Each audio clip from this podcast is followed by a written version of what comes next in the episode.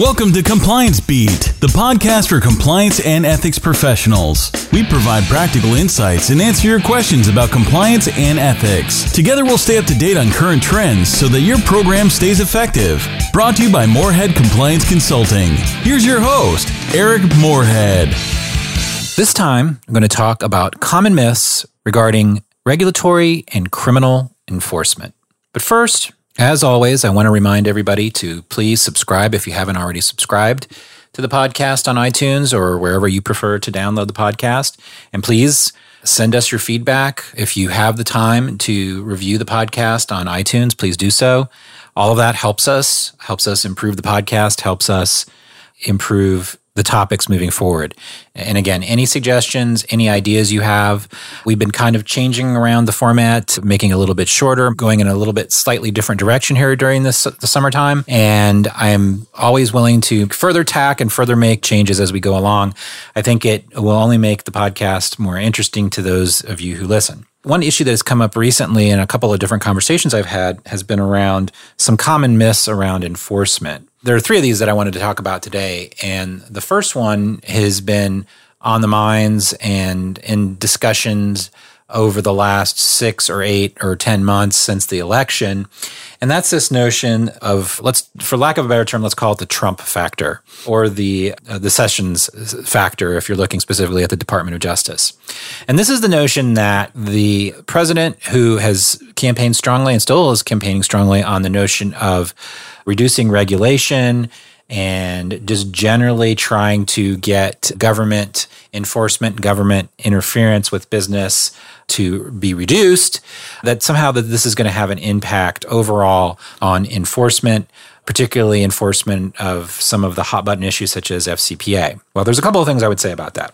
First and foremost, if you're talking about FCPA in particular, you need only go to the FCPA blog, or if you get their email alert, you'll see that enforcement actions are still running apace. They're still happening. They're still coming out with regularity. The second thing I would say specifically about FCPA and about white-collar enforcement generally is every time that Jeff Sessions, who is still the Attorney General here on August 23rd, 2017, maybe he won't be by the time this podcast comes out, but I think he probably will.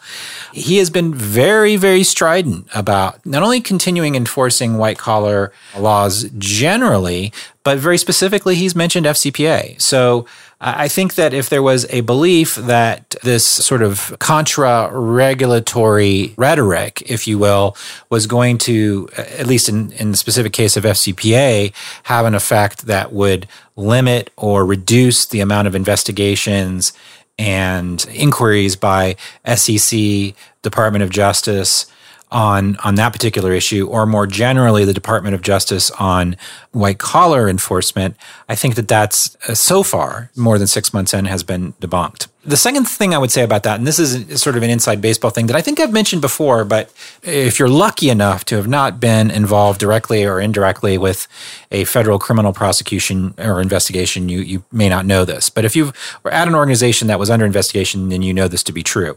These investigations have extremely long lead times. It is not abnormal for a case to be 3 to 5 years old before the public ever gets wind of it. That's not always the case. Sometimes they move a little bit faster than that. And I think some of these FCPA enforcements have shorter lifespans than they may have in the past. But let's just take one that has already been in the news that is still ongoing and hasn't been ultimately resolved. And that's the Walmart FCPA case involving allegations of bribery in their Mexico operations. For those of you who aren't aware of this, if you just Google FCPA and Walmart, you'll get a ton of responses. Walmart first went to the SEC and self-reported that there were potential issues with their operations in 2011. So 7 years ago. This investigation has been ongoing. Now, there have been various rumors, particularly here in the last 6 or 8 months, that there might be close to a settlement. Apparently, the government last year suggested a settlement that Walmart did not want to agree to. But here's another important number. It's been 6 years, and it's still ticking away. And it's also reported that, and this is from since Walmart is a public company, they have to report the money that they're spending on these internal investigations and ongoing changes that they've had to undertake in their operation, that they've spent over $800 million in the 6 years. So $830-odd million has been spent, and it hasn't been resolved yet. You know, Walmart is a probably a unique case, or at least a singular in a lot of ways. But I think it gives you an idea of how long these things might be able to drag out. So any investigations that were ongoing prior to Jeff Sessions becoming Attorney General earlier this year, you know, we don't know how those are going to be resolved, and we may not even have heard of them yet because they have been ongoing. So even if Attorney General Sessions hadn't been as strident as he has been about continuing on with enforcement, there are lots of these things that are, for lack of a better term, already in the hopper, and that's just FCPA that's out there. Never mind, and this is, if you've listened to my podcast, you know this is a hobby horse of mine. FCPA enforcement is just a small slice of the pie of federal enforcement, both criminal and regulatory, around organizational issues. So those cases, those prosecutors, those resources, those investigators have been at work, are constantly at work, continue to be at work. I think that this is possibly the biggest myth that's been floated in the last year, at least, that this notion that somehow there's going to be a radical change on enforcement, both at a regulatory level or at a criminal level, around compliance issues, particularly issues that rise to the level of a criminal case. Things that are fraud are still going to be prosecuted as frauds. That's not going to go away. And there's no indication that will go away, at least not thus far. There's a lot of rhetoric, but that doesn't necessarily mean it's so. The last thing I would say about the Trump factor is I think that it actually increases potential danger for organizations. And here's what I mean. If you have people in your organization that hear the president but don't know the inside baseball, don't follow prosecutions, don't know what the letters in FCPA mean, and conduct themselves based on the rhetoric, then there's actually an increased chance, potentially, within some organizations that there is going to be misconduct. So I think that, and I think I've mentioned this before, I think that this rhetoric that's been in the news and is on front of mind for so many people is a learning opportunity inside your organization to come back with some actual facts. You know, get some quotes from Jeff Sessions' speeches where he talks about continuing enforcement, about FCPA, and more generally about criminal liability for organizations. Go out and get the statistics. You can go to the U.S. Sentencing Commission's website, ussc.gov, and you have right there, easy to find, is the organizational sentencing statistics. And you'll see that there's not statistics for this year yet because this year's not over, but for every year you see a continuing consistent trend of organizations finding themselves in the ultimate trouble, getting prosecuted and taking a felony conviction. That's not going away. It's not changing. So I think that this is sort of a double-edged sword in a way, is not only is the rhetoric out of step with what is actually going on the ground, but the rhetoric potentially might cause some actors to think that the environment is different than what it is. I don't think that's the case. And we continue to see prosecutions, both large and small, of people being charged for violations, business frauds, and other criminal acts associated with business. And that's not going to go away, and I think that it's important and incumbent upon all of us that are responsible for compliance to continue to talk about it and, you know, not necessarily dismiss that things couldn't change, but just that the facts, at least so far, don't bear out that they have. One other myth, which is a continuing myth that I wanted to talk about regarding enforcement, is this notion that we are too small to be considered a threat, or that the threat is not going to catch us because we're a small organization. This will not die out. This is a myth that's been around for a long time. I've done my best in my little part of the world here to try to debunk this myth over and over again, and I will continue to do so. But there's still this. It has a lot of traction. People really believe it. They think I'm just too small. My organization is just too small. I fly under the radar. It's not going to happen to me. I'm not going to get struck by lightning.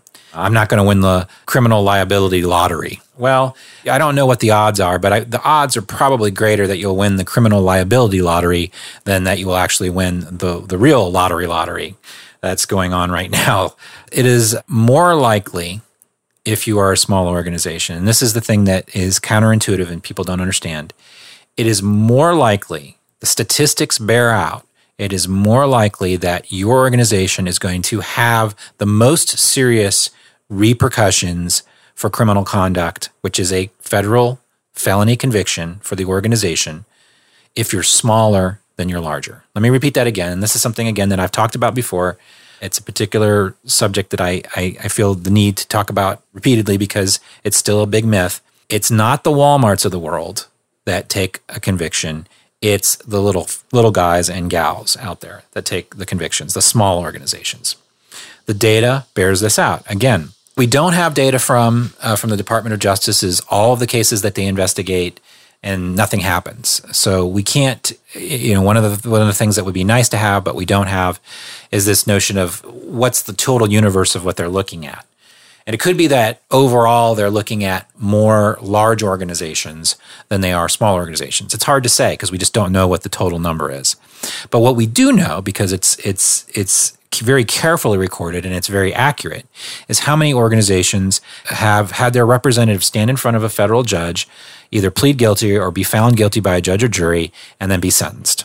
We know that number. And that number is pretty consistent between 150 and 200 cases a year, year in, year out. And those cases overwhelmingly are organizations with less than 1,000 individual employees. The most recent year we have, which is 2015 from the United States Sentencing Commission, the data shows that 69.9, so 70% of organizations that ended up with a felony conviction, or that were sentenced rather, had less than 50 employees, 70%. And if you add up organizations up to 1,000 employees, it's 90%. 90%. That's pretty overwhelming. So if you have less than 1,000 employees, for most organizations, that's small, maybe a medium-sized organization, depending on what you do and what your industry is, but still relatively small. And 90% of the companies that end up taking a conviction fall into that demographic range. Again, I think this is counterintuitive. People see the headlines. We talk about Wells Fargo. We talk about Walmart. We talk about big companies and sort of outsized organizations when they get in trouble. That's what makes the paper. There's nothing wrong with that, but it does, I think, help distort this notion that you can fly under the radar, so to speak, if you're a small organization and you don't have significant or effective compliance controls. If something happens, you're in the bullseye. You're not going to get a special break. That's not what the data shows. A sort of related myth to this, and so this is, I'm going to say, myth 2B of the three myths I was going to talk about. So this is myth 2B, is that only organizations in highly regulated industries face regulatory challenges or criminal challenges on these issues. That's also very obviously a myth. I think that's less common than the small size one, but still out there, this notion that if you are making widgets and you aren't in finance or healthcare or one of the other highly regulated businesses in the United States, that somehow you're going to be immune to repercussions from prosecution. Certainly nothing exempts you from criminal liability as an organization. Nothing exempts you from having a fraud case, or probably more likely, a case that's related to some sort of HR issue like harassment. If you have more than two people working for your organization, you potentially could have a harassment case, you know, and potentially could find yourself, if not criminal liability, certainly civil liability. There's nothing to stop an organization of small size or in a non-highly regulated industry to have a fraud case. Fraud happens all the time. The perfect example of a fraud case is what happened with Wells Fargo. Wells Fargo is a highly regulated industry. what happened at Wells Fargo had absolutely nothing to do with the complicated regulations, the banking regulations that they find themselves under, that they have to spend millions of dollars a year to be in compliance with. It may collaterally have something to do with some of those issues. But what it was at its heart, and I'm talking about the issues, not the most recent insurance issues, but the issues with fraudulent accounts, was just that, fraud. It was simple fraud that, you know, happens all the time. Somebody made up accounts. They forged documents, and it was very unsophisticated. That can happen to anybody. It happened to happen to a bank that's highly regulated, but it was not because of the it was not based on the complicated regulations. That wasn't the violation there. The violation was a simple garden variety fraud. So that can happen to anybody, any organization, and that's something to keep in mind. No matter how sophisticated you are, no matter how small you are, you need to bust that myth because it can happen to you. And a good place to get the ammunition to make that case is the Sentencing Commission's website, as I mentioned, ussc.gov. The third and final myth I want to talk about also is related to data that you can find at the Sentencing Commission and in other locations. And that's this myth that happens more frequently with those of us that are really, really laser focused on compliance issues. I've actually done a specific podcast on this, and if you haven't listened to it, I'd encourage you to go back and find it. It's on anti-corruption enforcement. But it is a pet peeve of mine that still so much oxygen goes towards FCPA or anti-corruption compliance. And it's important. And again, whenever I talk about this, I always deliver the caveat. I understand this is a high-risk issue for many, many organizations, but it is not a high-risk issue for all organizations. And for pretty much any organization, it is a low likelihood, though high severity issue, which means it doesn't happen that much compared to everything else. Again, if you look at the sentencing statistics from the Sentencing Commission, so those cases that actually we have, you know, really concrete evidence on that have ended up with a well-documented settlement, 33%, one-third of those cases are environmental violations. 21% of those cases are fraud cases, not bribery cases. Almost 10% fall into the other category, and that's going to be things like tax and product safety and things of that nature. Immigration, import-export, antitrust are all between 5 and 7%, money laundering 5%. FDA violations involving the Food and Drug Act make about 12%, and a little teeny sliver of 0.6%, so less than 1% end up being bribery. Now again, I understand that many cases involving bribery are resolved by other means. They're resolved at with the SEC, or they're resolved with a prosecution or deferred prosecution agreement. But even in the biggest year, those NPAs and DPAs and SEC resolutions number in the dozens, not in the hundreds. So when you're looking at actual criminal cases against organizations, it's overwhelmingly environmental. And if you dig down a little deeper and look at environmental regulatory violations, things that don't rise to the level of being criminal, those number in the thousands. So an important myth here is to really know, I think that the core of this is to really know your risk. Know what risk areas really apply to your organization and apply your limited resources based on that risk analysis. And it may be that FCPA is a top tier risk for your organization because of where you operate and because of the scrutiny of your industry. But it may also be not the case. And that's an important myth to bust, in my opinion, because we very often, if you go to an SCCE event, or if you go to other compliance events, if you listen to webinars, if there's going to be a specific risk topic that's discussed, it's very often anti-corruption.